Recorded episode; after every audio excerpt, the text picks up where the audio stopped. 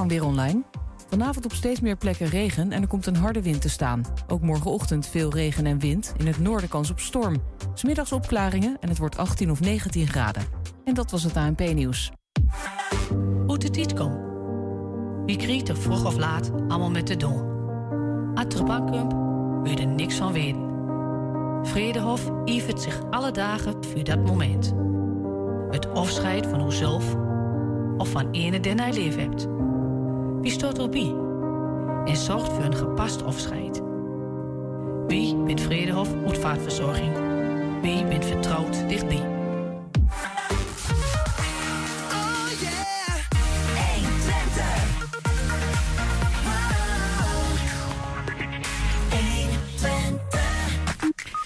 Touwtrekker rond asielzoekerscentrum lijkt voorbij. Enschede biedt definitief AZC voor 550 bewoners aan, schreef Wilco Lauwers gisteravond. Wat betekent dat eigenlijk? Nog geen maand geleden stond FC Twente in de play-offs finale tegen Sparta. Nu, drie weken later, is de voorbereiding op het nieuwe seizoen officieel afgetrapt. Hondentrainster Rosemarie IJsing komt langs met haar speurhond Elin om te praten over detectietraining. En Marloes Nijhuis is, is afgelopen zaterdag de nieuwe directeur van kunstinstelling OIFO in Hengelo. Het is dinsdag 4 juli. Dit is 120 vandaag. 120. 120 vandaag. Het Stiftfestival is misschien wel het best bewaarde geheim van Twente. Van 19 tot en met 27 augustus is het tijd voor de 19e editie van het klassieke muziekfeest. Waarbij muzikanten van wereldniveau spelen op bijzondere Twentse plekken. Kasteel Tikkel bijvoorbeeld, de Enschedese synagoge, Landgoed Zingraven behoren allemaal tot de decors. Centrale plek, en daar komt ook de naam vandaan, is het Stift met de eeuwenoude Stiftskerk in Weerselo.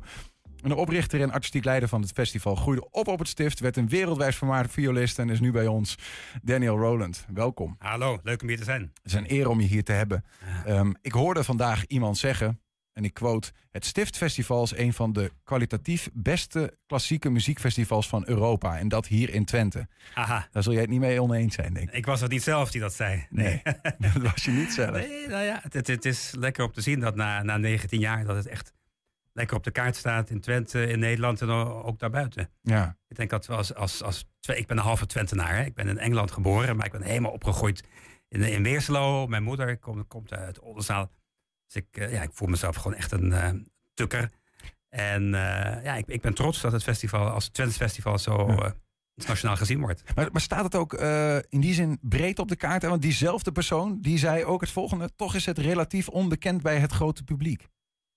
Nou ja, het is natuurlijk een, een, klassiek festival. Dus als je noemt het grote publiek, gewoon iedereen, ja, niet, niet iedereen heeft een interesse in, uh, hè, in, in, klassieke muziek. Ja, dus dat, ja. dat, dat weet ik niet. Ik, voor mij is Bij de klassieke muziekliefhebbers, uh, Stiftfestival, ja. staat jaarlijks in de agenda. Ja, nou ja, het kan altijd meer, weet je. Maar het is ook een beetje aan, aan mij en aan ons inderdaad om het echt, daar zijn we ook mee bezig al jaren, om het weg te halen uit die hoek van, nou, dit is een klassiek festival. Daar ga je alleen maar naartoe Hè, als je je Beethoven-symfonieën goed kent en als je je Brahms en je Tchaikovsky uit elkaar kan houden. Want daar gaat het helemaal niet om. Het is een muziek, ja, het komt vanuit de klassieke wereld. Maar dit jaar met name is het, het thema is een reis rondom de Middellandse Zee. Mm -hmm. Dus er is muziek uit, uh, uit Turkije, uit Egypte, uit Andalusië, uit Sicilië. Er is hè, instrumenten, instrumenten exotisch zoals de oud en de sitar. En uh, er is veel een soort van uh, crossover. Ja. Dus ook lekker veel uh, serieuze klassieke kamermuziek. Voor, elk wat wils. En ook in, in de intimiteit van dat stiftskerkje wat je al noemde. Weet je, de, de bakermat van het festival. Maar ook die grote kasteelconcerten, de grote kerk Enschede. Het is nou ja, divers. Ik, ik, ik, ik, ik, las ergens eigenlijk alleen al om, om de plekken. Ah ja, dat is leuk. Zou je ja. moeten komen. Ja.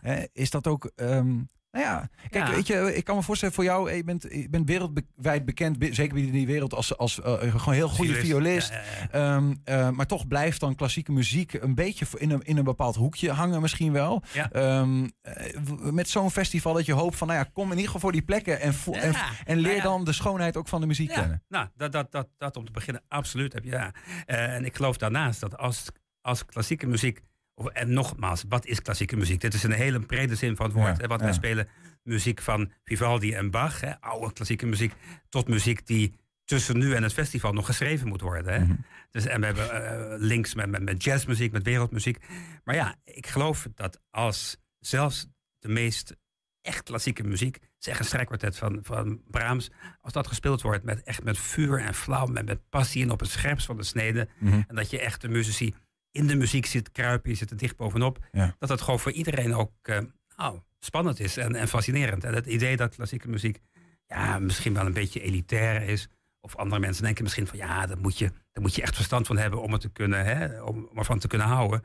Nee, vind ik niet. En als, als dat zo overkomt, dan is dat de fout die wij als klassieke muzici Mm. eh, gemaakt Ja, hebben. Ik, ja. Het is echt mijn, ehm, ik heb bijna een soort eh missietrift, weet je, om een drang om te bewijzen dat klassieke muziek Ja. eh, niet, niet, niet in een hokje zit. Het, Ik het, zag het, het is voor iedereen en het, het spreekt als het op de juiste manier gebracht wordt, Mm. op de juiste plek, ook met de juiste passie en poëzie en fantasie, is het voor iedereen spannend. Ik, ik zag een foto voorbij komen, misschien wel even leuk vanuit de productie. Eh, Foto 6 is dat. Da- daar zien we dat het inderdaad voor, eh, voor iedereen is. Hier zien we Oh, ja? jou, volgens mij. Als Ja. we, je ziet daar op het scherm linksboven, zie je dat, eh, Daniel zelf. Oh Eh, met, met een, eh, met een, nog een hele, heel jong mensje Dat is, ernaast. dat is mijn dochtertje. ja. Kijk eens, even alle Die- leeftijden komen voorbij. Oh, dat is een lieve foto. Ja. Ja. zij is Ja. nog- toen was er nog geen twee, precies. Mooi om te Ze zien. kijkt toch met grote ogen naar wat papa daar aan het doen is. Ja, is het, Oh, is het, is het, eh, probeer je haar eh, Nou mee ja, te nemen in ja, dit nou verhaal? Ja, weet je, ik bedoel, mijn vrouw is, is celliste, ik, ben- ik ben violist. En ik vind, dat, ja, weet je, we, we hebben, we hebben ieder jaar een festival t-shirt. En we zochten heel hard naar een goede quote voor het t-shirt van dit jaar. En uiteindelijk zag ik een, een quote van de beroemde componist eh, Igor Stravinsky. En die zei, mijn muziek wordt het best begrepen door kinderen en dieren. Ja, nou, werd een beetje provocerend, Ja, maar in zekere ja. zin. Weet je, een, een, een kind, of in mindere mate een dier, maar zeker kinderen, die voelen aan of, of iets Hè? Of iets een goede groove heeft. Of het een goede. Ja, of er iets gebeurt. Emoties. Ja. En ik zou eigenlijk willen dat we allemaal naar muziek luisteren zoals een, eh, zoals een kind. Dus eh, onbevangen en gewoon he- helemaal open voor. Hè, wat, wat, wat, wat voor. Hè, wat vibreert er hier? Wat, gebeurt hier? En niet zo van, oh ja, dit stuk was geschreven in 1924 en het staat in S-grote term. Dat is ook een Dat- beetje dat- wat Radio cares? 4 doet, hè? Nou, Ja, dat is toch een je, beetje de vibe die eromheen hangt. nou van, u die- gaat die luisteren naar een stuk bezig om van... het allemaal een eh, beetje meer open te maken. En Ja. zo. Maar, maar, ja, maar dat zou mogen. het, het, Ja. het, het zou mogen. Zeker dit festival is. Weet je, het is een beetje dubbel. Want ik, ik wil niet een festival maken dat alleen maar easy listening is. Want Mm. dat, dat is, dat is te, te, ma- te makkelijk. Nou ja, er, er komen ook wel echt eh, Ja. mu- muzikanten van, van wereldformaat, Ja, internationaal. Hoe, hoe, hoe wordt daar in de wereld eh, naar gekeken? Zeggen ze ergens in, eh, in Amerika, ergens Ja, ja. van nou, de, de Stift Festival? Ja, Zo'n festival is, is heel erg afhankelijk van het, nou ja, laten we zeggen, het, het netwerk van de artistiek leider. Oh ja, dat ben ik dan. Dus in dit geval er zullen mensen komen die, die ik ken Ja. via via. Ja. Iemand die ik kan, kan appen of bellen van hé, hey, luister, ik ben Daniel. Ofwel, je kent elkaar al, of er is een, een lijntje. Zo niet, dan, kunnen, dan komen ze niet voor de gages die wij kunnen bieden. Maar, en daar komt bij iemand die bij het eerste contact vraagt van... oh ja, what's the fee? Die hoeft niet te komen. Mensen, er komen eigenlijk mensen die aannemen dat wij doen wat we kunnen. En die daarnaast in geloven dat het festival... nou ja, dat, weet je, dat het hart op de goede plek ja, zit. Dat we echt ook iets proberen bij te, bij te dragen. eh, sociaal, dat we proberen grenzen te verleggen, te, te verlagen. Ja. Dus ja, er komen mensen die, die met een soort groot open hart komen. Maar die zijn vaak inderdaad wel gewoon ja, wereldberoemd. Het, eh, het, Eh, eh, dus dat is ook de uitdaging. De- en, het is, in die zin is het een eer dat dat dan in Twente plaatsvindt. Hè? Omdat jij hier, nou ja, je zegt al, geboren in Engeland. Maar ja, op je, op, getogen in Twente helemaal. getogen in Twente, Ja. op je vijfde die viool gekregen. Tegenover het Stiftskerkje in Weerselo wonend. Ehm, daar begon het dus ook. Hè? Ehm, eh, Hoe breidde dat uit? Want even nu, ik noem maar wat. Hè. We Ja. noemen het Kerkkasteel Twikkel. Eh, we hebben een aantal dingen genoemd in de intro. Bijvoorbeeld Audi Blaasjes in Delden. De Plegelmers in Oldenzaal. Sterrenwacht. Huis Zonnebeek. Landgoed Wilmersberg. En Enschede. Ja, en En va- vaak het muziekcentrum dit, dit jaar, dan is het de Grote Kerk twee keer. Ehm, hoe het uitgebreid is. Ja. Nou, ja, het is... Ehm, nou, maar dat zal niet in het begin, in nee, nee, aan het 19 begin, jaar het begin geleden. was het echt was het, eh, in 2005 toen begonnen. Was, ik had wel meteen het, het, het concept van... oké, ik wil een festival waar wereldberoemde muzici spelen... naast hè, de, de jonge talenten, zowel uit de regio als, als nationaal, internationaal. En ik wil spannende uitvoeringen van beroemde muziek... naast gloednieuwe muziek, weet je? Dus jong en oud naast elkaar, laten we zeggen. En ook qua muziek. Beroemde oude muziek en gewoon zo stukken waarvan je zegt... dit kent u nog niet, maar dit gaat u mooi vinden. Of dit ga jij mooi vinden. Mhm. En dan, ja, waarom is het groter geworden? Ja, de stiftskerkje kunnen met passen en meten. En dan is het ook heel gezellig en sfeervol. Er kunnen 120 mensen in. Ja, die, die kun je dan op een gegeven moment vier keer uitverkopen. Maar je kunt iets niet vier keer spelen. Dat kan, Ja, kan ja. logistiek niet. Dus dan ga je zoeken. En het is ook le- lekker om soms te spelen voor 600 man, voor 800 man. Weet je, dus dan ga je zoeken naar andere locaties. En dat is dan op een gegeven moment ook meer een, ehm, nou ja, laten we zeggen, echt een essentieel onderdeel van het festival geworden. Om al de schoonheid van Twente, al die schitterende kastelen. Maar ook de vibe van Enschede, laten we Ja. zeggen. Hè? Die mooie, die interessante oude textielgebouwen, zo'n muziekcentrum. Om die te tonen aan al die muzici die komen. En we maken ook veel video's, die staan ook op de site. En die gaan dan ook de wereld rond. Die worden Wat Nou, zeggen ze als ze hier zijn geweest? Nee, nou ja, altijd twee dingen. Van, my god, it's so beautiful, it's so cozy. En het tweede is, people are so nice.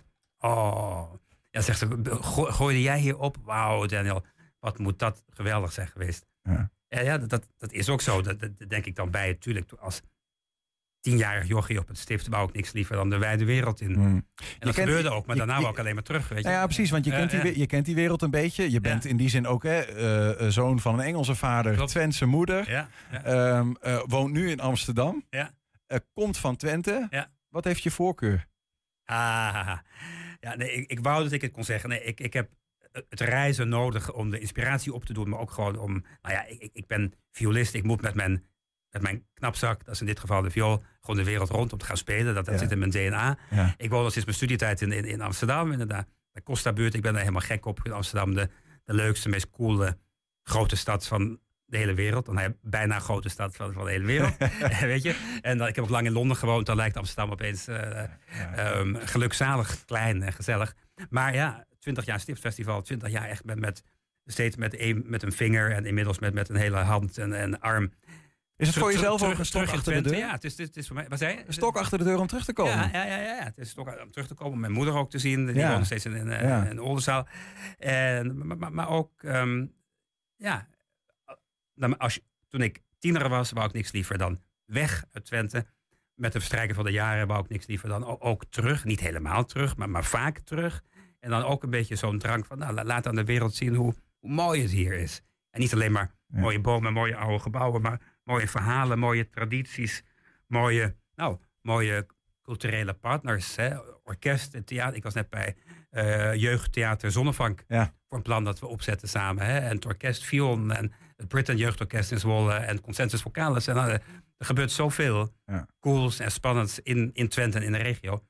Ja, hoe meer we daarbij kunnen aanhaken en ook kunnen creëren, hoe blijer ik, eh, ik ben. Zeker als dat dan ook nationaal gezien wordt. En als het kan, ook nog een beetje in de wijde wereld. Ja, precies. We moeten bijna gaan afronden, Daniel. maar ik ja. wil nog één quoteje ingooien van jullie zelf. En, eh, dat is nog nooit zo'n aansprekend en divers programma geweest als Denk ik. dit jaar. Is dat marketingtaal of is dat echt Nee, zo? nou, dat- ja, marketingtaal, maar ook uit de grond van het hart. Het, het festival is iets van 35 concerten eind augustus. Eh, het is een reis van Gibraltar en Cadiz, de hele Middellandse Zee rond, langs de Côte d'Azur, naar Sicilië, naar Istrië, naar het Midden-Oosten. Veel muziek uit Libanon, uit Egypte, uit Turkije. En Meltem Halasseli zat hier ja, onlangs ja, aan ja, tafel. Gaat, eh, en Abdelkader Benali, dat zijn geen muzikanten, maar Nee, ze nee. komen nog voorbij. Ja, ja, Dus ik vertel bedoel, eens. Mensen moeten even op de site gaan kijken. Er is veel dit jaar ook eh, ja, buiten de muziek. eh, ook veel met lekker eten. Grote eh, soort Syrische diners op het stift onder die eikenbomen. Ook mensen die houden meer van het, beetje het, het cultuurhistorische. Het so- eh, sociale. Daar gaat Abdel over praten en, eh, en Meltem. Ja, Ja, ik denk Genoeg. muziek. En nog meer dan muziek. En laag, hoog en laagdrempelig naast elkaar. ja. ja, zonnetje erbij nog en eh, een stukje Mediterranean in, eh, in Twente. Wat dat Check it betreft. out. Eh, Check it 19 tot en met 27 augustus is dat door heel Twente verspreid. Ga het even kijken op. Google het even. Stift Festival. Bedankt voor de aandacht, jongens. Daniel Roland, dankjewel. Super bedankt voor je enthousiasme. Nee, plezier. Zometeen nog geen maand geleden stond FC Twente in de play-offs finale tegen Sparta Rotterdam. Nu, drie weken later, is de voorbereiding op het nieuwe seizoen officieel afgetrapt. En ook zijn we als podcast te beluisteren via alle platforms. Je kan hele uitzendingen vinden op 120 Vandaag. En je kan iedere dag één item uitgelicht vinden op 120 Vandaag uitgelicht. 120. 120 vandaag. De gemeenteraad van Enschede stemde gisteravond voor de komst van een asielzoekerscentrum met eh, 550 plekken. Na maanden onderhandelen is de kogel door de kerk. Of toch niet? Nou ja, onze politiek verslaggever Wilco Lauwers die volgt het dossier en praat ons bij. Eh, goedemiddag Wilco. Goedemiddag weer. touwtrekken rond asielzoekerscentrum lijkt voorbij.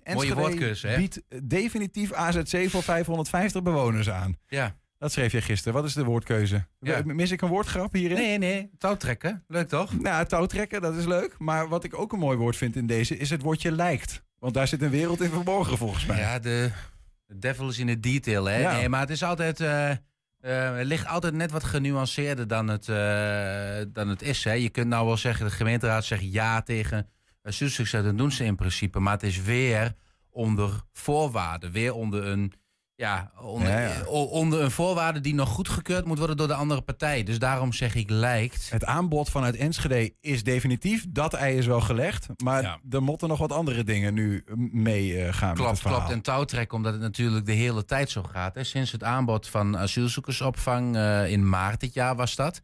heeft NSG al een keer aangeboden. Nou, wij willen 550 eh, eh, eh, permanente asielplekken wel, wel aanbieden. Eh, maar dan moet de staatssecretaris een handtekening zetten en aan allerlei voorwaarden voldoen. Een, een, een, wensen- en eisenpakket van eh 40 punten. Nou ja, dat is heel heen en weer gegaan de hele tijd. Vandaar touwtrekken. Hè? Dus eh, het is de ene keer, nou, dat zegt de staatssecretaris, ja, hier kan ik niet aan voldoen. Nou, dan komt de gemeente weer van, dit willen wij weer. Dus Vandaar, eh, en nu lijkt het toch wel rond te zijn. De gemeenteraad is nu akkoord, onder, ja, maar weer onder nieuw, ja, nieuwe voorwaarden zijn het niet. Maar ze willen voorwaarden nog nadrukkelijker vastgelegd hebben. Hè? Een maximum aantal bijvoorbeeld, of een, eh, nou ja, een, uit, eh, een, een Ja, opzegclausule. Maar komen zo denk ik nog. De gemeente nam in de eerste instantie hierin een beetje de vlucht naar voren eigenlijk. Hè? Want ze voelen wel een beetje, nou ja, in Ter Apel loopt het over. Dus er moet eh, in den landen in ieder geval op een gegeven moment moeten de asielzoekers worden opgevangen. En eh, gemeente Enschede heeft eigenlijk gedacht, hè, de gemeenteraad, eh, kunnen wij niet een voorstel maken, zoveel hier. En dan eh, niet meer dan dat en nog wat andere voorwaarden. En dan hebben wij in ieder geval ons ding gedaan. En dan krijgen we niet met verrassingen te maken als het straks onder dwang moet bijvoorbeeld. Ja, rust op het dossier. Ze willen eigenlijk dat de komende jaren dus ook geen eh, nieuwe eh, vraag vanuit het Rijk of vanuit COA komt voor opvang van meer eh, asielzoekers. Ehm, ja, en daarom, daarom willen ze op dit dossier in de stad rust creëren, zodat de stad weet waar, waar het aan toe is. Hè? Ja. En, vooruit, ja, en, en ze weten dat, dat de staatssecretaris een beetje met de handen in het haar zit en op zoek is, heel snel op zoek is naar, naar plekken. Je was er gisteravond bij in die, eh, in die raadzaal. Zoals altijd eh, neem je dan ook wat, wat fragmenten mee om in ieder geval te duiden van wat speelt er dan. Wat, wat werd er allemaal gezegd? Wat heb je meegenomen? Nou ja, ik denk van alle smaken wat. Hè. We hebben eh, VVD, Burgerbelangen komt langs. Dat zijn eigenlijk de partijen die al die voorwaarden hebben ge, ge- het initiatief daarvoor hebben genomen. Want eh, PvdA, ChristenUnie, eh, GroenLinks die zijn gewoon voor eh, opvang. Eh, maar PvdA, ChristenUnie in, in de coalitie ook. Maar goed, eh, VVD en BWE die willen eh, eh, wat, wat voorwaarden. Dus die zijn eigenlijk een beetje de initiatiefnemers van dit geheel. Ja, en ik denk van, nou, doen we even twee verschillende, totaal verschillende smaken... die uiteindelijk een beetje wel op elkaar lijken, hoor. In de kern, GroenLinks en Forum voor Democratie. We hebben een aantal maanden geleden gezegd dat de staatssecretaris tegemoet moet komen aan onze voorwaarden voor een AZC. En die belangrijkste voorwaarde was en is maximaal 550 plekken. Geen aanwijzing daarna, geen extra AZC, geen aanmeldcentrum. We hebben als Enschede samen onze tanden laten zien. Als we afspraken maken met onze samenleving en met de stad, dan willen we die afspraken ook na kunnen komen. Nou, in de afgelopen maanden, hebben we, in het afgelopen jaar, hebben we zelfs kunnen zien, met name op het vliegveld, dat we een aantal keer de afspraak niet hebben kunnen nakomen. Eh, ook mede door eh, de opdracht die we elke keer van het Rijk maar kregen eh, opgelegd. Maar ik zou ook graag willen aangeven waarom de motie wel belangrijk is. En dat zagen bijvoorbeeld de N35 bij eh Nijverdal, de verbreding. Daar is door minister Harbers echt keiharde toezegging gedaan. Handtekening gezet op grote bonnen. Eh co-financiering is geregeld voor de verbreding van de A35, eh, N35. En vanaf de ene of de andere dag wordt die toezegging zomaar weer eh, teniet gedaan. Wordt een sorry gezegd en we zijn klaar daarmee. Ja, zo werkt dat natuurlijk niet. Eh, waar gaat het landen? We willen geen aanwijzingen. Het gaat over regels, het gaat over procedure. Ik heb het in een eerdere vergadering ook nog een keer gezegd. Het gaat hier over mensen. Dat die 550 is voor ons geen harde grens. Als de situatie in de wereld verandert, kunnen we ook meer mensen opnemen. Als de situatie in deze raad verandert of landelijk in de politiek verandert, dan moeten we ook weer op dat moment kijken wat moet er gebeuren. En moeten misschien ook een, eh, iets moeten veranderen. Dus de belofte dat het hier ten alle tijde bij blijft, vinden wij een onrealistische belofte aan onze inwoners. Deze toezegging om niet meer dan 550 asielzoekers in de aankomende vijf jaar in Enschede te plaatsen, wordt door de staatssecretaris net zo makkelijk geschonden als wij de toezegging hebben geschonden om de, geschonden om de opvang op het vliegveld niet vaker te verlengen. Met andere woorden, het gaat niet blijven bij de 550 asielzoekers en de toezegging van vijf jaar wordt straks net zo makkelijk verscheurd en vervangen voor de spreidingswet als andere gemeenten dezelfde overeenkomsten gaan tekenen ik zie verschillende partijen voorbij komen. Het begon met VVD en burgerbelangen, die die voorwaarden min of meer nou ja, opstelden. De, in de uh, coalitie ook grote partijen natuurlijk. Um, en, en uh, Barry Overing zegt hier: ik wil eigenlijk niet gemangeld worden tussen uh, afspraken of beloften die wij aan onze inwoners geven. en dingen die wij dan van het Rijk vervolgens moeten of van wie dan ook. Ja. dus daarom willen ze harde voorwaarden stellen. Dat, dat gaat, ze hebben het altijd over die 550. Dat was nog niet helemaal zeker dus, die, die maximum. Nee, nee, nee zeker niet. Kijk, uh, um, als de, de, de vluchtelingeninstroom uh, um, groter wordt... dan kun je, en, en er moet een, een evenredige verdeling... want dat is waar het kabinet naartoe wil met een nieuwe asielwet. Ja. Hè, die wordt ook als de dwangwet genoemd... dat je dan onder, al dan niet onder dwang wel gemeenten kunt opleggen... om opvang te regelen. Um, Nee, eh, omdat, omdat, als dat toeneemt en er moet een evenredige verdeling zijn over de gemeente, en dat willen ze graag, eh, ja, dan is het logisch dat NSG meer dan 550 moet opvangen. Ja. Kijk, en NSG wil niet nu, of NSG zeg ik, uh, een aantal partijen willen niet nu zeggen 550 uh, asielopvang. En dan over twee jaar uh, dat er nog ergens weer 300 bij moeten. die rust wil VVD en BBE uh, creëren. Maar dat was toch het, dat zat, zat toch in dat eisenpakket, hè? die voorwaarden, die, het maximum aantal, geen veilige landers. Uh, uh, nou ja, we willen liefst ook nog geld voor hier de sociale voorzieningen in, in, in Enschede. En daar heeft de staatssecretaris toch grotendeels van gezegd: ik ga mee met jullie voorstel. Ja, of het grotendeels is, kijk, daar kun je verschillend naar kijken. Een heleboel dingen die spreken eigenlijk voor zich. Hè, dat je dat je de, de veiligheid in de gaten houdt. Ja, dan, moet zo'n COA, hè, Centraal Orgaan Opvang Asielzoekers, die dat gaat uh, bestieren, zo'n nieuwe, alles gaat regelen. Zo'n nieuwe ACC moet dat toch al. Kijk, er waren een aantal eigenlijk hele belangrijk voor, voor VVD en burgerbelangen heb ik het dan even over. CDA wellicht, hè. Maar een hele belangrijke voorwaarde. En dat was een maximum van 550. Mhm. Dat is geen veilige landen, dus geen uh, uh, asielzoekers uit landen die Nederland als veilig bestempelt. Nou, Marokko is zo'n land, is gewoon een veilig land, is geen oorlog. Maar ja, daar komen wel mensen uh, mee deze kant op. Mhm. En die, worden hier wel, die gaan wel die asielprocedure in. Ja. Nou ja, uh, uh, en welke was er nog? Ja, onder andere een, een wederzijdse opzegtermijn. Dus als Enschede het niet aanstaat, dat klinkt heel door, kort door de bocht. Als Enschede zegt van de COA houdt zich niet aan de afspraken, dan kunnen wij het van deze kant uit, kunnen wij die, het contract ontbinden en dan houdt het gewoon op hier met het asielzoekerscentrum. Mm dus we moeten elkaar houden aan afspraken. Nou, dat zijn een paar van die harde eisen. En van die echte harde eisen, daar heeft de staatssecretaris eigenlijk niet veel aan tegemoet gekomen. Oh. Die zegt, ja, veilige landen uitsluiten, dat kan niet, dat is discriminatie. Uh, die geschillenregeling is gewoon niet... Uh, of die, ja, de, de, geschillenregeling en alles wat erbij hoort, ontbinding, is eigenlijk niet in het concept uh, overeenkomst uh, die door het COA is opgesteld. Want die ligt er al, hè, dat is een soort tegenbod. Staat die niet in. En die 550, ja, daar heeft staatssecretaris eerst gezegd... nou, nou dat ga ik niet, niet toezeggen. dan moeten jullie maar een provinciaal plan regelen. Nou ja, toen is er van allerlei briefwisselingen heen, heen en weer geweest. Want dan, dan denk jij al waarschijnlijk van provinciaal plan. Wat is dit weer? Ja. Uh, ik zal het heel kort uitleggen. Um, je doet niet als gemeente eigenlijk een voorstel. De provincie, of eigenlijk regio's, doen gezamenlijk, een voorstel. Ja. Hè, voor Twente is dat ongeveer 2000, volgens mij 2200. Maar om en nabij die aantallen uh, aan opvangplekken. Nou, en het aandeel van Enschede in is ongeveer een kwart, is dus die 550. Nou ja, Um, zo kun je, kun je nagaan, dat is één in bod. En dat regelt de provincie. Nou, dat is heel ingewikkeld. Hè? Ja. En uiteindelijk die staatssecretaris, die gaat over de verdeling. De provincie regelt regionale plannen. Mm -hmm. hè, en die gaat die gesprekken aan. En dan heb je uiteindelijk het COA, die, die de uitbater wordt zeg maar, van zo'n AZC. Ja, die gaat dan een contract aan met een gemeente. En dat, dat zijn eigenlijk alle, alle dingen die er speelt. Ja. En, en die 550 heeft de staatssecretaris gezegd, ja, dan moet je maar provinciaal regelen. Ja, maar de gemeente wilde een harde toezegging van uh, de staatssecretaris. Ja, en hebben ze die dan nu of moet die nog komen? Nou ja, twee weken geleden is er uiteindelijk een brief gegaan. Eerst van de commissaris van de Koning, Andries Heidema, aan de gemeenteraad. Van ja, ik zeg jullie toe dat in het licht van het provinciaal plan.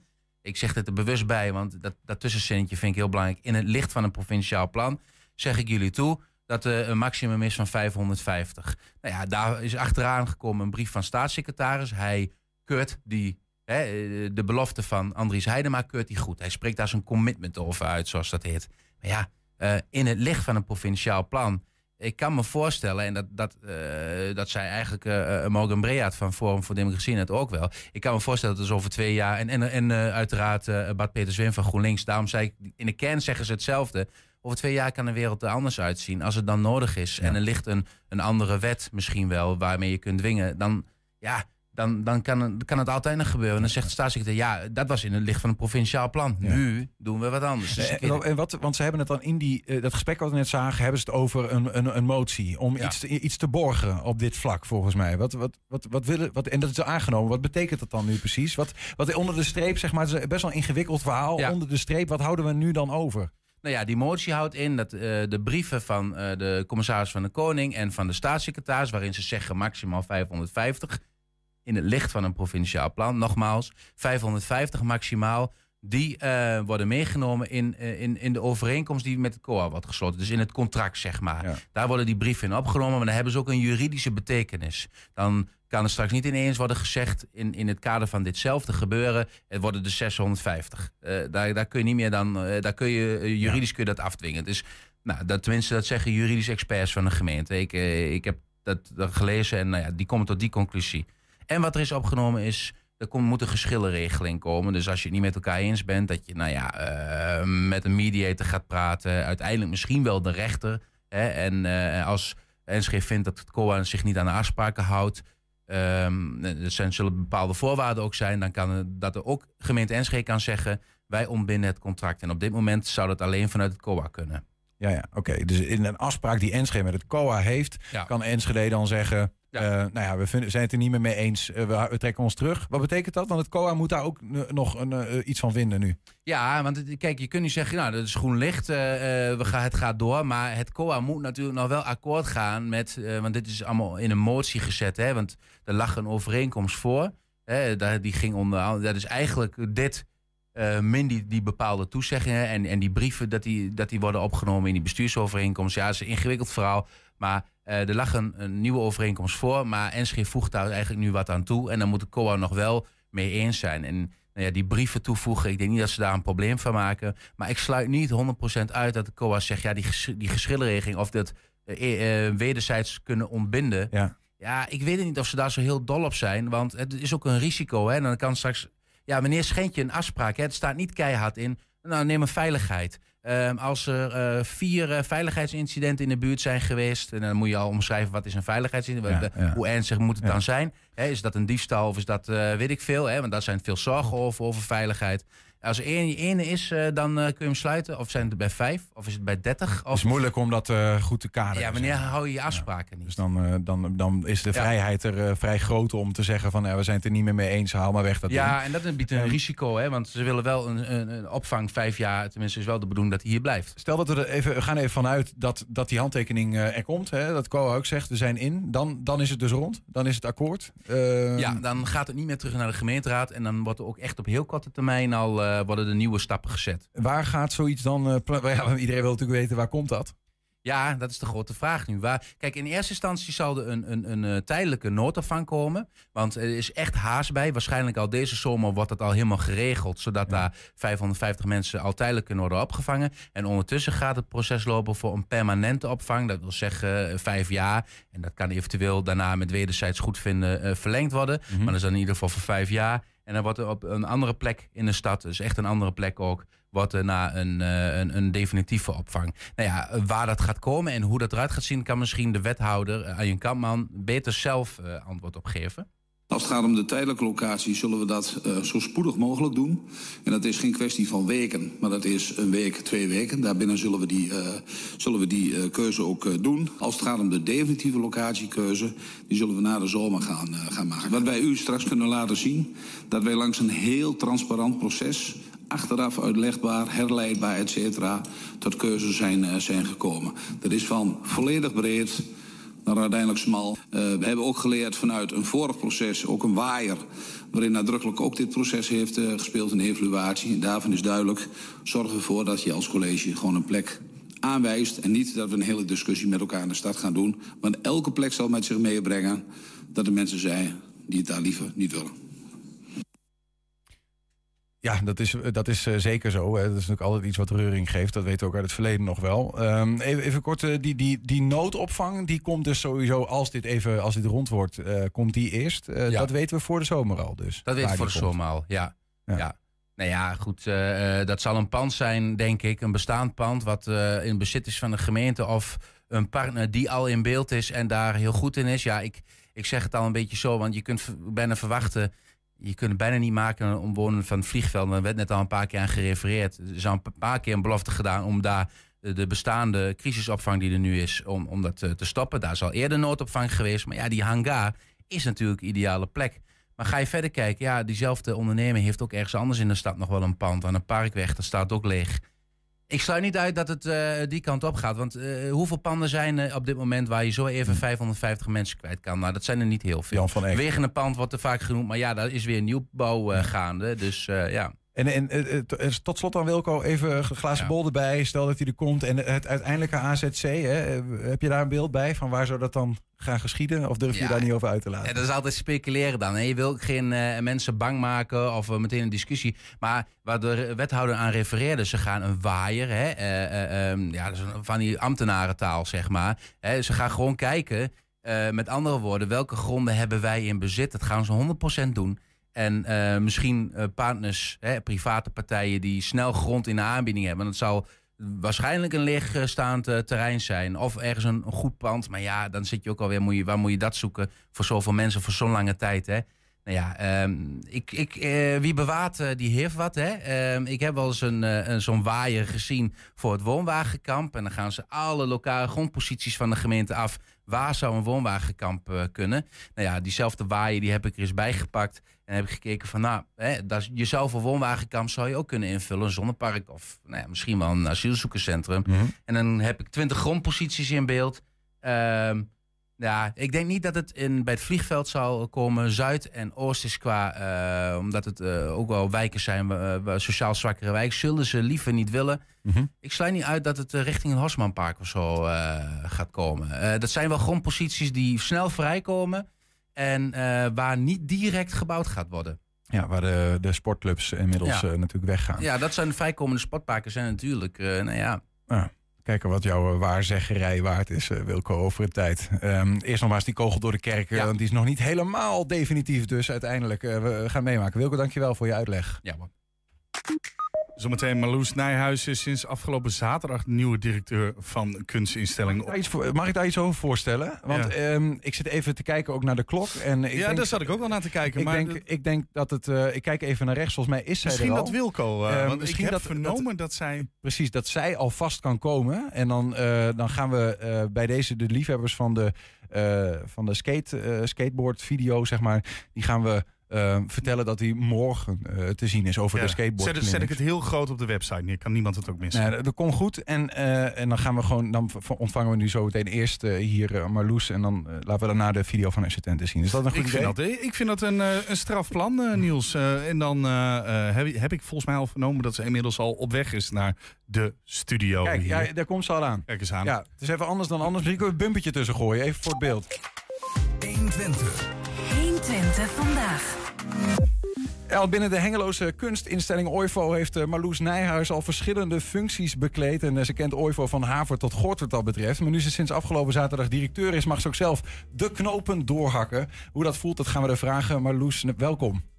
Dankjewel. Eh, leuk dat je er bent. Ehm, eh, lijkt me bijzonder, hè? je werkt al, al drie jaar bij OIVO. Ehm, verschillende functies gehad. En nu ben je de baas. Goed hè? Hoe is dat? Ja, nee, hartstikke leuk. Ja? Ja, zeker. Ja, anders had ik niet gesolliciteerd. Dus Nee, dat kan ik me eh, voorstellen, ja. Nee, Ja. Het is een ontzettend leuke plek. Hele gave organisatie. We doen hele toffe dingen. Leuke mensen. Fijne mensen om mee samen te werken. Ja, dan is het heel gaaf om daar eh, directeur voor te mogen zijn. Wat was de eerder? De, de, de wens om die baas te worden? Baas klinkt zo vervelend, hè? Om de directeur te worden. Of eh, de vraag of je dat wilde worden? Ehm, de vraag. Of de vraag om erover na te denken. Ja, ja, ja. Ja. En toen? Wat dacht je? Toen dacht ik, laat ik eens inderdaad goed nadenken of ik dit wil. Want ik ga dit niet zomaar eh, doen. Ik moet hier inderdaad volledig achter staan. Ja. Toen dacht ik, ja, weet je, voor mij, want ik, je, klopt inderdaad, ik ben eh, drie jaar werkzaam voor OIVO, maar in eerste instantie als ZZP'er. Ehm, zou ik eigenlijk maar voor drie maanden een klus doen. En ik ben blijven hangen. En de reden dat ik ben blijven hangen is omdat het gewoon een hele toffe organisatie is. En vervolgens daar in loondienst gekomen.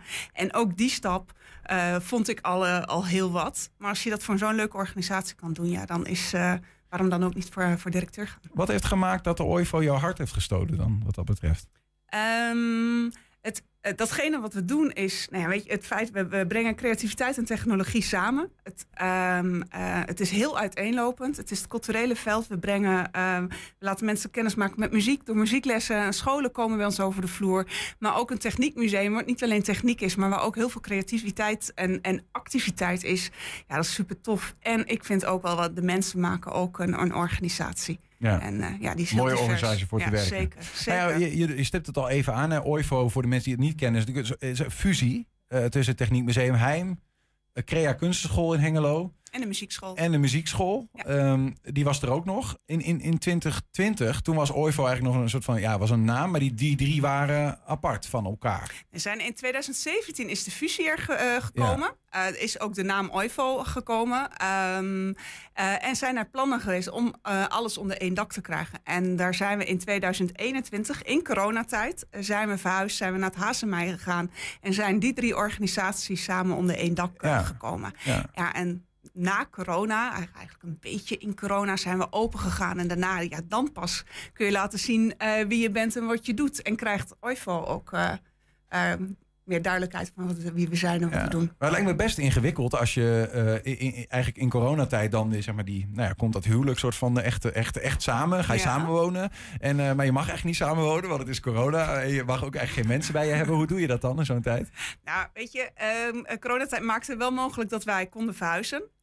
Um, door je, je, je, moest afstand uh, houden. Nou, um, een lege, lege fabriekshal helemaal omturnen tot een museum. En tot muzieklokalen en danszalen. Nou, die ruimte is er wel. Dus je kan ook dan wel uh, een goede verhuizing uh, tot stand brengen. Um, ja, en dan in coronatijd open gaan. We hebben natuurlijk drie jaar, tweeënhalf jaar corona. Dat is wel raar. Uh, die zomer uh, was ook van oké, okay, wat gaat er komen? Gaan we weer dicht, gaan we weer open? En eigenlijk hebben we 2022 drie weekjes zaten we dicht. En daarna konden we volop draaien en konden zien hoe dat was om nou OIVO te zijn. Ja. Um, op die nieuwe plek. Ja, inmiddels gaat dat volgens mij wel uh, steeds, is die samenwerking steeds beter. En weten dus mensen het Techniekmuseum ook steeds beter te vinden. Zeker, zeker. 20.000 ja. mensen afgelopen jaar? Afgelopen jaar, zeker. Ja, dat is, dat is al een heleboel. Uh, uh, Loes Kerkhoff stond eerder aan het roer. Willem-Jaap Zwart heeft toen even een interim overgenomen. Die ging op zoek naar een nieuwe directeur. ze hebben jou gevonden vanuit intern. Is dat logisch? Want ze hebben ook wel extern gezocht. Uh, het, uh, log ja, zij vonden, en ik vind het ook een hele logische. Ik, uh, ik ben heel erg blij om vanuit die positie, om vanuit ook met de kennis van de organisatie, om die verder uit te bouwen. En ook in de organisatie, nou ja, nu ook te, te bouwen, niet alleen maar te verhuizen en iets neer te zetten, maar ook datgene wat we neer hebben zetten, uitbouwen. Ja. mensen, juist, juist de mensen in hun kracht zetten en van daaruit mooie dingen maken. Wat, breng je specifiek mee? Want ik bedoel, het is de grootste kunstinstelling van, uh, van Hengelo, zeker, zeg maar. Het bijzondere conglomeraat van activiteiten daar. Um, wie is Marloes Nijhuis en specifiek als directeur, denk je? Uh, nou, dat is uh, nu uh, aan, aan, mij om uit te zoeken wie ik, hoe ik dat ga invullen. Maar ik geloof daar heel erg in samenwerken. Samenwerken met een nieuw managementteam wat we er hebben zitten. We hebben de drie nieuwe managers op de kunstenschool, op het Techniekmuseum en eentje op de bedrijfsvoering. En met z'n vieren om daar samen nou ja, uit te bouwen, mooie dingen te maken. De kansen ook te zien, want die zijn er zeker. Nou, noem eens wat. Uh, nou ja, ik zei al, we zijn een, een kunstenschool en een techniekmuseum. Twee mm. hele aparte dingen, maar er zit tussen techniek en kunst zit er veel meer overlap. En um, nou, een van die voorbeelden is aankomende zomer, of is nu eigenlijk al, dat we de AI iCatcher tentoonstelling hebben, Artificial Intelligence. Gaat over techniek, gaat ook heel erg over kunst. Uh, in de zomer komen daar nog een aantal kunstenaars bij. We hebben straks een concert wat volledig door AI uh, is, oh ja. is gemaakt. Dus wel super actueel natuurlijk. Zeker. Je kunt je communiceren of mensen hebben het erover. Ja. Ja. Ja. dus daar ligt die kracht en daar ligt ook de mogelijkheden die we kunnen doen. Uh, ja. En dan moet je de juiste mensen hebben en die aan zet zetten. Ja. En daar ook vertrouwen in hebben. En dan heb je er, uh, komen de mooie dingen. Ja. Maar en hoe zie je dan je, je, je eigen rol? Ik bedoel, als directeur uh, heb je natuurlijk soms de, de knopen door te hakken of zo. Maar ja, ik bedoel, je kent jezelf als mens natuurlijk het beste, zeg maar. En die, die rol heb je misschien nog nooit gehad. Maar hoe zie je dat voor je, van wat, wat je meebrengt in je persoonlijkheid? Um, ik, nou, ik weet dat ik zelf heel erg enthousiast ben en uh, heel veel kansen zie. Um, maar ook dat ik denk, uh, ook wel een stukje zakelijkheid in de culturele wereld. Dus um, uh, mijn voorganger Willem Jaap zegt altijd, geld gaat eerst. Nou, ik omarm dat ten harte volledig. Um, zorgen dat, uh, dat datgene wat je wilt doen, dat het ook mogelijk is. Ja. En, um, maar geld is al een dingetje natuurlijk. Zeker. Ik bedoel, want ik denk dat jullie uh, organisatie uh, altijd afhankelijk is van geld van derden. Klopt. Ja, we, hebben, we zijn de gemeente Hengelo natuurlijk wel dankbaar. Het is een van de grootste financieren van een culturele instelling als de onze. Uh, maar ook fondsen uh, en andere subsidies en sponsoren die we hebben. Ja, ja. Um, natuurlijk ook wel wat eigen inkomsten. Maar we, hebben, zijn ook echt wel afhankelijk van, uh, van andere geldstromen. Maar wat betekent het dan als Willem Jaap, de, even de interimbaas, mm. voormalig directeur van Concordia en Enschede. Dat, dat als hij dan zegt geld gaat eerst. Wat heb je van hem geleerd wat dat betreft? Ik omarm dat alleen maar. En dan denk ik, ja, heb je helemaal gelijk. Wat bedoelt hij daar dan mee? Um, nou, dat je dan uh, eerst kijkt of datgene wat je wilt, uh, of daar ook mogelijkheden toe zijn. Dus zorg eerst dat er uh, geld is om datgene uit te voeren. Klinkt ook wel, ja, het klinkt ook wel een beetje als je kunt het ook omdraaien, toch? Van ik heb een visie en, en ik wil dit gewoon. En als ik dit wil, dan en ik spreek dat uit, die mensen heb je ook. Die zeggen, nou, er komen vanzelf mensen die denken, hey, ik doe mee, ik volg je, toch? Dat klopt. Kijk wat er staat bij ons. Ja. Um, uh, maar ik geloof dat, daarin bij, uh, uh, dat je daar een hele goede balans in moet hebben. Dat je dus inderdaad het geloof moet hebben in datgene waar je voor staat.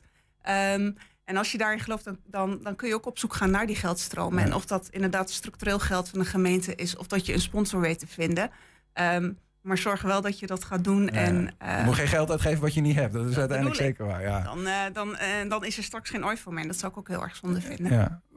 Waarom eigenlijk? Wat is, wat is de, de meerwaarde van OIVO? Wat, wat, wat, moet het, wat moet het zijn? Is het dat al en wat zou het moeten zijn? In, in Hengelo of in Twente zelfs? Nou, Twente misschien nog wel daarbuiten. Weet je, um, uh, we zijn een techniekmuseum en een kunstenschool. Um, beide heel, uh, heel sec. Je kan een museum bezoeken. Je kan bij ons uh, op alle mogelijke manieren les krijgen.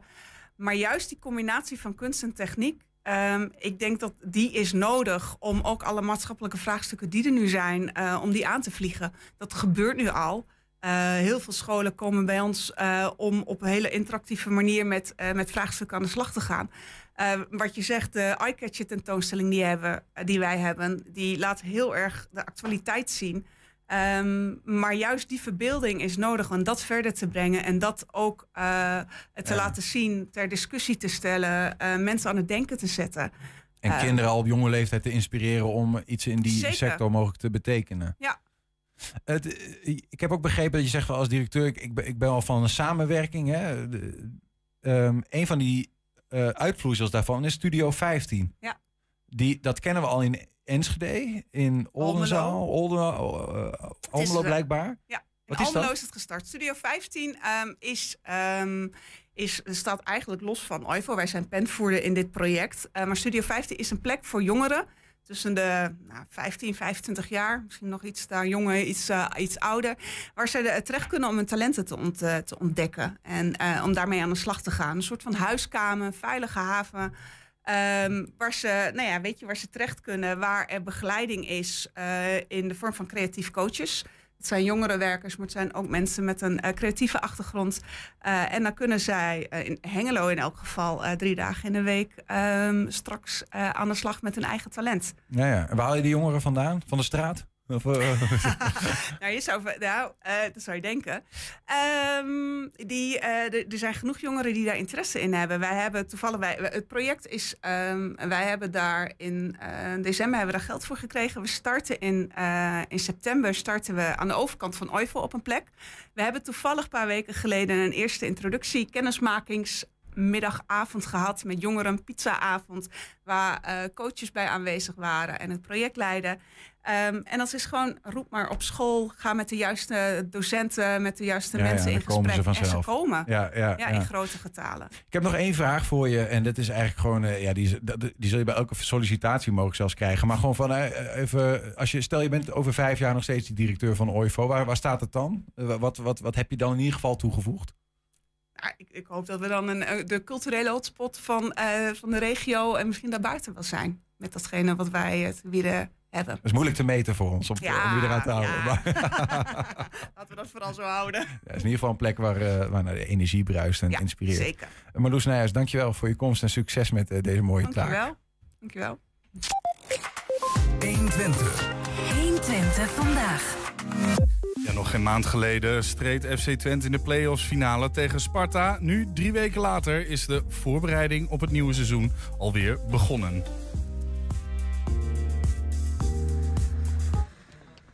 Maandagmiddag meldde FC Twente zich onder grote belangstelling weer op het trainingscentrum in Hengelo voor de eerste training van het seizoen. Daarmee is de kop eraf voor de nieuwe hoofdtrainer Jozef Oosting, die duidelijk voor ogen had wat hij zijn spelers tijdens deze eerste oefensessie wilde bieden.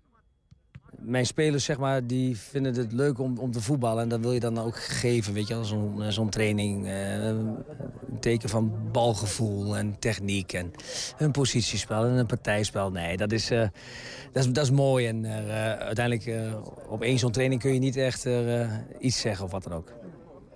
Ja, de, tijd om de boel klaar te stomen is kort. Hoe gaan jullie dat aanvliegen? Ik neem aan dat je een soort van plan van aanpak hebt uitgestippeld voor de komende weken. Ja, nou goed, weet je, we hebben dat zelf genoemd in een soort snelkookpan, weet je. Het is binnen, binnen drie weken eh, staat er een belangrijke wedstrijd voor ons. En eh, uiteindelijk alles gaat, eh, gaat snel. En aan de andere kant heb ik natuurlijk ook een beetje mazzel gehad, want uiteindelijk Twente heeft het gewoon prima gedaan. Ron met zijn stafleden hebben het prima gedaan en daar gaan we op verder borduren. Dus wat dat betreft is, is het ja, eigenlijk wel makkelijk. In hoeverre kan dat heel gemakkelijk, dat voortborduren? Want er zijn natuurlijk wel ook wel een aantal bepalende poppetjes eh, vertrokken.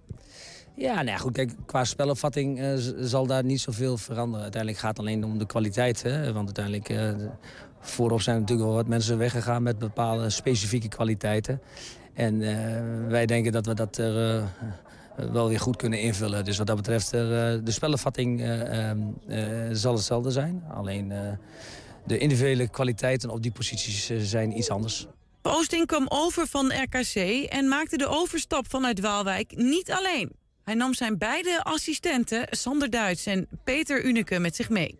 We beginnen al redelijk snel over drie weken. Dan is het wel prettig dat je mensen om je heen hebt waar je al een hele tijd mee hebt gewerkt. Dus die, eh, die klik is er. Maar ik ben ook eh, uitermate tevreden met eh, dat Sander. is natuurlijk een clubicoon. hè. Die weet natuurlijk hoe, hoe de club werkt. En dat geldt natuurlijk voor Jeffrey ook. Dus eh, ja, ik ben eh, ontzettend content met, eh, met mijn staf. Wat is een beetje ehm, jullie rolverdeling? Eh, Ron Jans vond het bijvoorbeeld prettig om wat meer een managende rol te hebben. En de assistenten kregen heel veel eh, vrijheid. Ik zag jou ook wel wat taken echt wel uit handen geven. Is dat ook een beetje hoe jij te werk gaat? Nou, ik, ik probeer wel een dag zo in te kleden dat eh, iedereen wel een bepaalde ja, noem maar accent geeft ten aanzien van het trainen. Is dat in een, in een positiespel, is dat in een afwerkvorm, is dat in een partijspel. Dus die rol wordt sowieso verdeeld en dat doen we natuurlijk onder elkaar. Maar uiteindelijk de, de, de, tactische trainingen die ga ik geven. De selectie was maandagmiddag nog niet compleet. Zo sluiten Alfons Samsted en Michal Sadilek later aan... vanwege interlands die zij nog gespeeld hebben. En ook de nieuwe aankoop Younes Taha was er nog niet bij. Hij komt op dit moment nog met Marokko onder 23 uit op de Afrika Cup... en meldt zich daarna bij Twente. Twee andere nieuwe aanwinsten waren wel van de partij. Ajax-huurling Nashi Unuvar en de eveneens uit Amsterdam overgekomen Juri Regeer... die op meerdere posities uit de voeten kan. Voor welke positie ben je nu gehaald hier? Eh, kan op eh, meerdere posities denk ik dat de media heeft geschreven. Maar ja, uiteindelijk eh, willen ze me op het middenveld hebben waar ik, eh, mijn favoriete positie ook is. Je zegt nu eh, favoriete positie. Ehm, teruglezend bij eh, interviews eh, bij Ajax. Heb je ook een periode gehad waarin jij zelf aangaf... ik ga me wat meer op de rechtsbackpositie concentreren. Ben je daar een beetje van teruggekomen? Nee, mijn favoriete positie is sowieso het middenveld geweest. Maar Ja, in die interviews uh, heb ik inderdaad dat gezegd, omdat er een achterliggende gedachte uh, achter lag bij de trainer die dat toen wilde. Die is helaas naar United vertrokken, waar hij het fantastisch doet uh, overigens. Maar daar lag de achterliggende gedachte. Dus ja, toen heb ik in de media ook gezegd van ja, ik ga me nu op deze positie focussen. Maar Twente heeft me duidelijk gehaald en dat is op het middenveld. Die trainer is hier ook wel bekend. Ja, maar dat was meer omdat de situatie toen zo was dat je dacht... dan liggen op dat moment daar meer kansen voor mij. Precies. Als je dan uh, vooruitkijkt naar dit seizoen, ja, het is nog bril, dat snap ik. Maar uh, heb je dan bepaalde doelen ook voor jezelf uh, gesteld? Over van nou, een bepaald aantal speelminuten? Of, of ja, wat zet je dan je eer, zo'n eerste seizoen ten doel? Ja, zo snel mogelijk in de basis komen. Maar ik weet wat ik van mezelf kan verwachten. Wat ik zelf kan. Dus ja, en ik wil gewoon belangrijk zijn voor het elftal. Tot slot dan misschien, heb je dan een beetje met extra interesse gekeken hoe Twente het in de play-offs ervan afbracht? Want ja, natuurlijk voor jou uh, belangrijk. Gaan ze Europees spelen? Ja, mijn keuze was toen wel gemaakt. Maar uh, ik zat op die pizza en ik heb zeker mijn iPad gepakt en uh, de wedstrijden zitten kijken. Dus ja, natuurlijk hoop je dat ze Conference League ingaat. En ja, over drie weken staat de eerste wedstrijd voor de boeg. mooie pot en ik denk dat we met z'n allen daar naar uit kunnen kijken. Ja, zaterdag speelt FC Twente de eerste oefenwedstrijd van deze voorbereiding. Om vier uur wordt er afgetrapt tegen Rood-Zwart in Delden. 1 Twente is erbij voor een samenvatting en interviews na afloop. 1 Twente. 1 Twente vandaag. wil leren dan alleen maar uh, zit of uh, een pootje geven of wat dan ook, dan uh, ben je bij je skipper hondentraining in Almelo op een goede adres. Namelijk, eh, ze kunnen veel meer dan dat. Uh, ze kunnen je hond leren om uh, allerlei dingen op te sporen. En uh, bij ons van die hondenschool is Rosemarie IJsink. Welkom. Met hondje Elin, jouw eigen hond, hè? Is mijn eigen hond, ja. Ja, dit is een speurhond. Dit is uh, een, detect een, detectiehond. Detectiehond. Ja. Maar wacht even, want ik, ik heb het beeld van detectiehonderen van, van die herders en zo, die je op de, bij de douane tegenkomt. En, maar dit zo'n. Nou ja. Je kan het ook, ja hoor, kleine hondjes kunnen dat zeker ook. En het beeld wat je hebt is natuurlijk van een professioneel opgeleide hond, die eigenlijk via een bepaald bedrijf verkocht wordt aan de douane met een bepaalde doelstelling. Ja. Dus het zoeken naar narcotica, of misschien wel naar uh, vreemde reptielen die mensen meegenomen hebben uit het buitenland. Allemaal dat soort dingen doen ze natuurlijk op Schiphol. Ja, maar en uh, jullie leiden ook honden op tot detectiehonden? Nou, wij doen het hobbymatig. Hobbymatig? Ja. Maar dat betekent dat de mensen die bij jullie komen om hun hond, nou ja, detectiehond te laten worden, die doen dat voor de leuk? Voor de fun, ja. Hobby. Want? Wat is daar dan... Uh, nou ja, het is altijd leuk om iets met je hond te doen natuurlijk. Uh, en veel speurhonden, je je neus gebruikt, dan uh, worden ze er best wel heel erg moe van. Dus dat is een bijkomstigheid natuurlijk, uh, wat mensen soms wel fijn vinden in de thuissituatie. Ja, ja, dan is die eventjes... Ja, dan zie je vaak even munt. Even, even munt, ja. Hoeveel mensen doen dat, die een hond hebben? Wat is het beeld? Nou ja, wij hebben de lessen bijna allemaal vol zitten. Dus er is wel genoeg animo voor. En dat kan dus, kan dat iedere hond dat doen? Of is dat wel weggelegd voor een type? Nee hoor, ieder hond kan doen. En dat bewijs ik eigenlijk met dit hondje, want het is een terrier. Ja. En iedereen weet dat terrier heel erg eigenwijs zijn. Dus uh, die doen, gaan altijd hun eigen gang. Dus dan uh, is het soms ook wel eens leuk om te zien dat ze dat zo goed doen. Hoe werkt dat, een, een, een hond uh, opleiden tot detectiehond? Nou ja, je gaat ze op geur zetten. Dus je biedt ze geur aan. En daar moeten ze een bepaalde emotie bij krijgen. Zodat ze dan op die manier eigenlijk het leuk vinden om die geur ook daadwerkelijk op te zoeken. Ah. Maar daar zijn natuurlijk ook valkuilen bij. Want uh, je kunt natuurlijk geur uh, bied, aanbieden als een soort target. Maar dan zien ze alleen maar iets wat eigenlijk afwijkend is in de ruimte. En dat zoeken ze op. Ik kan me voorstellen als je een bolletje kaneel ergens verstopt. In een uh, bedrijfspand of iets dergelijks.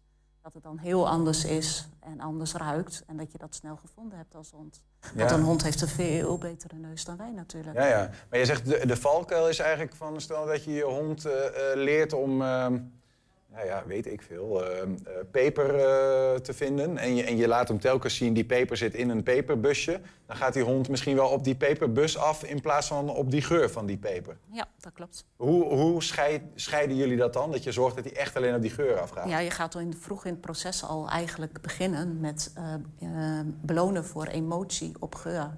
Dus niet zozeer dus eigenlijk de geurherkenning. Ja. En dat zie je vaak aan een hond aan een bepaald soort gedrag. Ja. Dus niet op object, maar op de geur, zeg maar. Eh, Nou heb ik begrepen, want Elin is hierbij, hè? die wordt bijna elf. Ja, die wordt over tien dagen wordt ze elf. Wanneer heeft ze geleerd om detectiehond te zijn? Een Ehm, jaar of drie terug. Dat, dat kan. Als je een hond acht is, kan hij Ja, nog steeds blijkbaar. detectiehond worden. Er Zit daar een grens in of zo? Want Eh, elf is wel, ja, is wel echt al oud. Nou Acht ja, ook. het is een klein hondje. Ik Ja. eh, hoop dat ze minstens 20 wordt. Maar eh, dat is natuurlijk altijd afwachten. Maar kleine hondjes zijn natuurlijk wel langer fit dan grotere honden op een bepaalde leeftijd. Maar en is er een soort van grens of, of, of weet, je niet? Gewoon, je hebt allerlei honden kunnen Nou, trainen. In principe kun je alle honden erop trainen, maar een pup is natuurlijk het allermakkelijkst. Ja, ja. Die staat het meest open voor alle invloeden. Ik moest even kijken, want ik heb begrepen... Elin kan tabak, wiet en kruidnagel opsporen. Waar- Waarom heb je die drie... eh, Nou ja, op een gegeven moment ben je daar gewoon een beetje mee aan het trainen. eh, en aan het kijken wat, wat is de grens wat ze kan. En we zijn nu zelfs bezig met een rode kong aan het opsporen. En, Een eh, een rode kong. ja, mensen die honden hebben weten misschien dat dat een speeltje is voor de hond. Omdat het een ding is dat heel leuk stuitert. Maar je kunt die ook heel vaak gebruiken om te vullen bijvoorbeeld. Als je weggaat, zodat hij hem kan uitlikken. Ja. En als je die rode kong dus als geur aanbiedt... en dat is een soort bepaald rubbergeur, denk ik... die heeft een specifieke geur en die kun je dan ook aan een hond uh, dan kan hij hem altijd vinden, Dan kan die hij hem vinden, maar je kunt zo'n rode kong natuurlijk ook in kleine stukjes hakken. En hoe kleiner je een stukje maakt, hoe moeilijker je het kunt maken voor de hond. Dus ja, dan kun je er ook een bepaalde Omdat hij minder makkelijk te vinden is. Ja, een groot iets is, Meer heeft natuurlijk veel meer geur dan een heel klein stukje daarvan. En nou, nou zeg je van, ehm, eigenlijk wat je doet is, je koppelt de geur aan een positieve ervaring voor die hond. En, eh, wat Ja. hij er blij van wordt. Ja. Hoe doe je dat? Ja, door hem eh, eerst natuurlijk te leren de boksen. Dat de boksen leuk zijn, dat hij daar niet van hoeft te schrikken. Daar, je hebt wat, wat boksen meegenomen, dat gaan we zo zien. Maar da- daar zit dan dat object in als je het laat zoeken. Ja, daar ga je dus de geur eh, in doen om het aan te leren eigenlijk. Ja. En hoe we dat precies doen, ja, dat gaat misschien een beetje Ja, te ver ver. voor deze tijd. ja. Maar dan kom een keer kijken op de hondenschool, zou ik zeggen. Ja, dit is interessant. Ehm, eh, laatste vraag voordat we naar een demonstratie van, eh, van, van jou en Elin gaan... om te zien van hoe werkt dat dan precies. Ehm, is Elin nou feitelijk altijd aan het werk, vroeg ik me af? Of, of kun je ook eh, zeggen van nou, nu moet je op zoek naar geur en, en nu niet? Nou, dat, dat vind ik lastig. Want eh Elin is eh, eigenlijk wel, heeft altijd de neus aan natuurlijk. Ja. En als zij eh, bijvoorbeeld de wiet ruikt, dan wil ze daar wel naar verwijzen. En dat is natuurlijk niet altijd zo heel erg leuk hier, soms in bepaalde wijken van Enschede. Want wat gebeurt Want er? Want je Elin- woont in Enschede als je met de hond loopt. Als Elin verwijst en wil verwijzen, dan legt ze de kop erop. En je kunt je voorstellen dat niet iedereen daarvan gediend is. Maar gebeurt dat wel eens? Dat ze denkt ja, van, dat hey, gebeurt wel eens. Dus, en dan eh, eh, zit er iemand... dan eh, probeer ik haar af te leiden dat dat even niet gebeurt. Heeft iemand ook een, een jointje in zijn zak en dan... Ja, nou ja, we hebben in de buurt wel mensen die roken.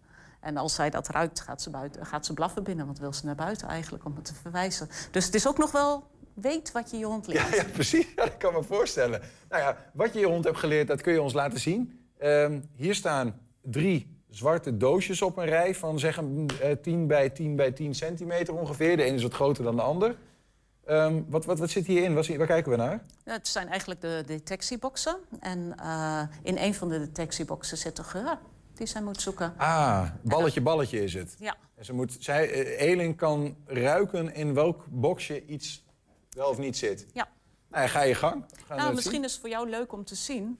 eh, eh, of je kunt zien waar ze de emotie krijgt en hoe je dat ziet. Oké, oké. Dat is misschien leuk om, eh, om te kijken. Ik ga kijken. Elin, ga je mee? Kom maar. Hondenfluisteraar Niels. Rosemarie loopt nu met Elin Even zit. Goed zo. Ga maar zoeken. langs de boxjes. En Elin ruikt nu aan de eerste, dan aan de tweede en dan aan de derde. Yes! Ja. Wow! Goed zo. We have a Knappe winner. hoor. Ja, nee, dat is heel duidelijk. Elin ging langs de eerste. Ja, daar haalden ze een beetje de schouders voorop. De tweede haalden ze de schouders voorop. En de derde legde ze haar ho- hoofd echt bovenop. Een vertrouwd gevoel. Zo leek het een beetje. Zo van, hier wil ik wel bij zijn. Ja, dat is haar manier van verwijzen door de kop erop te leggen eigenlijk. Ja. En als je goed gekeken hebt aan de achterkant... zie je ook een staartje dat opeens heel erg blij gaat zijn. Oh, de kwispel. Ja, ja, ja. Nee, maar dit was, dit was heel duidelijk. Maar ik ga het even controleren. want Ja, hier zit, natuurlijk, hier, zit, maar. hier zit dan dus wat in nu. Ja, je kunt er misschien ook wel aan ruiken of je het ruikt. Nou ja, ik ga heel even kijken. Hier één zit inderdaad niks. Twee zit ook niks. En in drie zit inderdaad iets dat lijkt een beetje op... Nou, ik ruik het zelf niet. Ik ben, ik ben geen hond, dat blijkt wel. Mag ik hem eruit pakken? Ja. Als dat lukt. Even kijken. Je kunt ook de box openmaken, hè? Ook nog. Ja, aan de zijkant. Dan eh, kun je ze ook schoonmaken op die manier. Want je kunt je voorstellen voor een getrainde hond dat je die box wel schoon moet maken. Want er blijft natuurlijk altijd een beetje residu aan achter. Ja, de- dit is iets wat je in de keuken kunt gebruiken. Kruidnagel, denk ik. Nou, het is de wiet. De wiet. Ja, geen vervent gebruiker, zo zit het ook maar weer, nee, mama, bij deze. Ehm, nou, eh, super tof om te zien, in ieder geval, dat dit zo werkt. Ehm, eh, nou, nou dachten wij, proeven op de som natuurlijk. Want voor hetzelfde heb jij afgesproken met Elin. Het zit in Ja. die grote bak. Ja. Het zou maar zo kunnen, hè. En journalistiek als wij zijn, dachten wij, kunnen we het zelf ook nog testen. We hebben daar een, eh, een, een, een, eh, een- ook een beker met wat dingen die, die ruiken. Ik ga er één verstoppen. En als jij dan in ieder geval, Rosemarie, iets naar die kant wil gaan... en dat hij in ieder geval niet kan zien waar ik het verstop... Helemaal goed. dan pak ik de pot erbij. En zal ik zelf iets verstoppen. In deze pot zitten allerlei dingen waar een geur eh, aan zit. Ik moet een eh, handschoentje aandoen, omdat anders de dingen in de pot naar mijn handen gaan ruiken. En dat is ook weer niet de bedoeling. Hele schone handen hoor, daar niet van. Zo, bij deze. Ik doe de, de pot open. En pak er wat uit. Houten dingetjes in. De pot natuurlijk wel weer dicht doen. Anders dan ruikt hij straks de pot. Nou ga ik hem... eh, ja, Elin kijkt niet. Ik ga hem, ik ga hem eh, verstoppen. Zo. Bij deze. Ja, we zijn er klaar voor, eh Rosemarie. Oké. Kom maar, Elin. Daar komt ze aan. Normaal gesproken laten we de, eh, als het verstopt is, iets langer liggen. Dat eh, geuren vrij kunnen komen. Mhm. Dus we gaan gewoon even kijken wat ze doet. De hond is eh, vol aan het zoeken. Is bij het boxje nu. Nee, Je bent- niet boksen verwijzen of wel. Ga even de box Nee, zit- voor de zekerheid, hoor. Daar zit nog niks in. Elin, je- je bent koud. Het is wat meer naar die kant. Elin, we gaan gewoon even systematisch zoeken. Ga maar zoeken.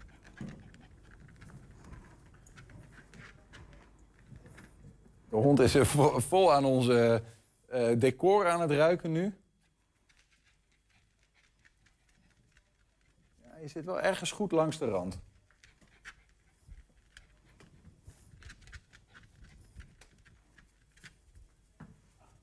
Ja, hij, hij gaat zelfs bovenop ergens ruiken. Maar nog iets verder langs de rand, eh, Elin. Je zat goed. Ik spreek geen hond. Dat ingewikkeld? Eén ding is zeker, Elin doet wel heel erg de best. Mogen we een kleine tip geven? Elin geeft aan dat het daar in de buurt is. Kan dat? Nee, het is niet daar in de buurt. Maar tenzij, tenzij een van mijn collega's daar iets heeft eh, liggen, dat zou natuurlijk ook kunnen. Je weet het nooit, maar ik denk het niet. Zitten wij aan de goede kant van de... Je zit nu aan de, het is echt aan de andere kant. Het is achter mij ergens. Oké. Dus als we daar in ieder geval gaan zoeken, in die hoek ongeveer, dan... eh, Elin, mag je hier ook nog even zoeken, muis? Kom maar. Ga maar zoeken.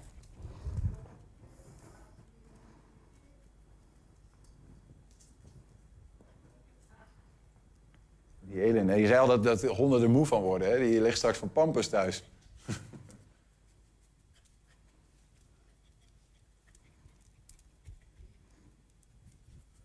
Wordt steeds warmer.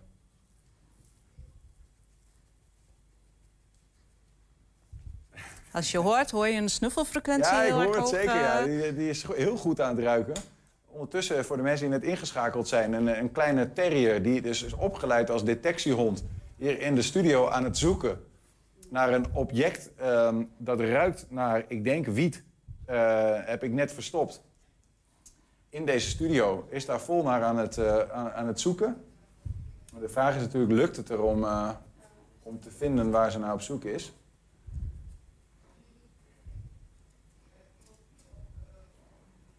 Yes, wow. Ze heeft hem! Goed zo, knappe Elin. Had jij goed gedaan. Zelfs, zelfs in de bek gepakt, hè? Ja, Ja. heeft hem echt gevonden. En ze heeft de kop er een beetje op gelegd.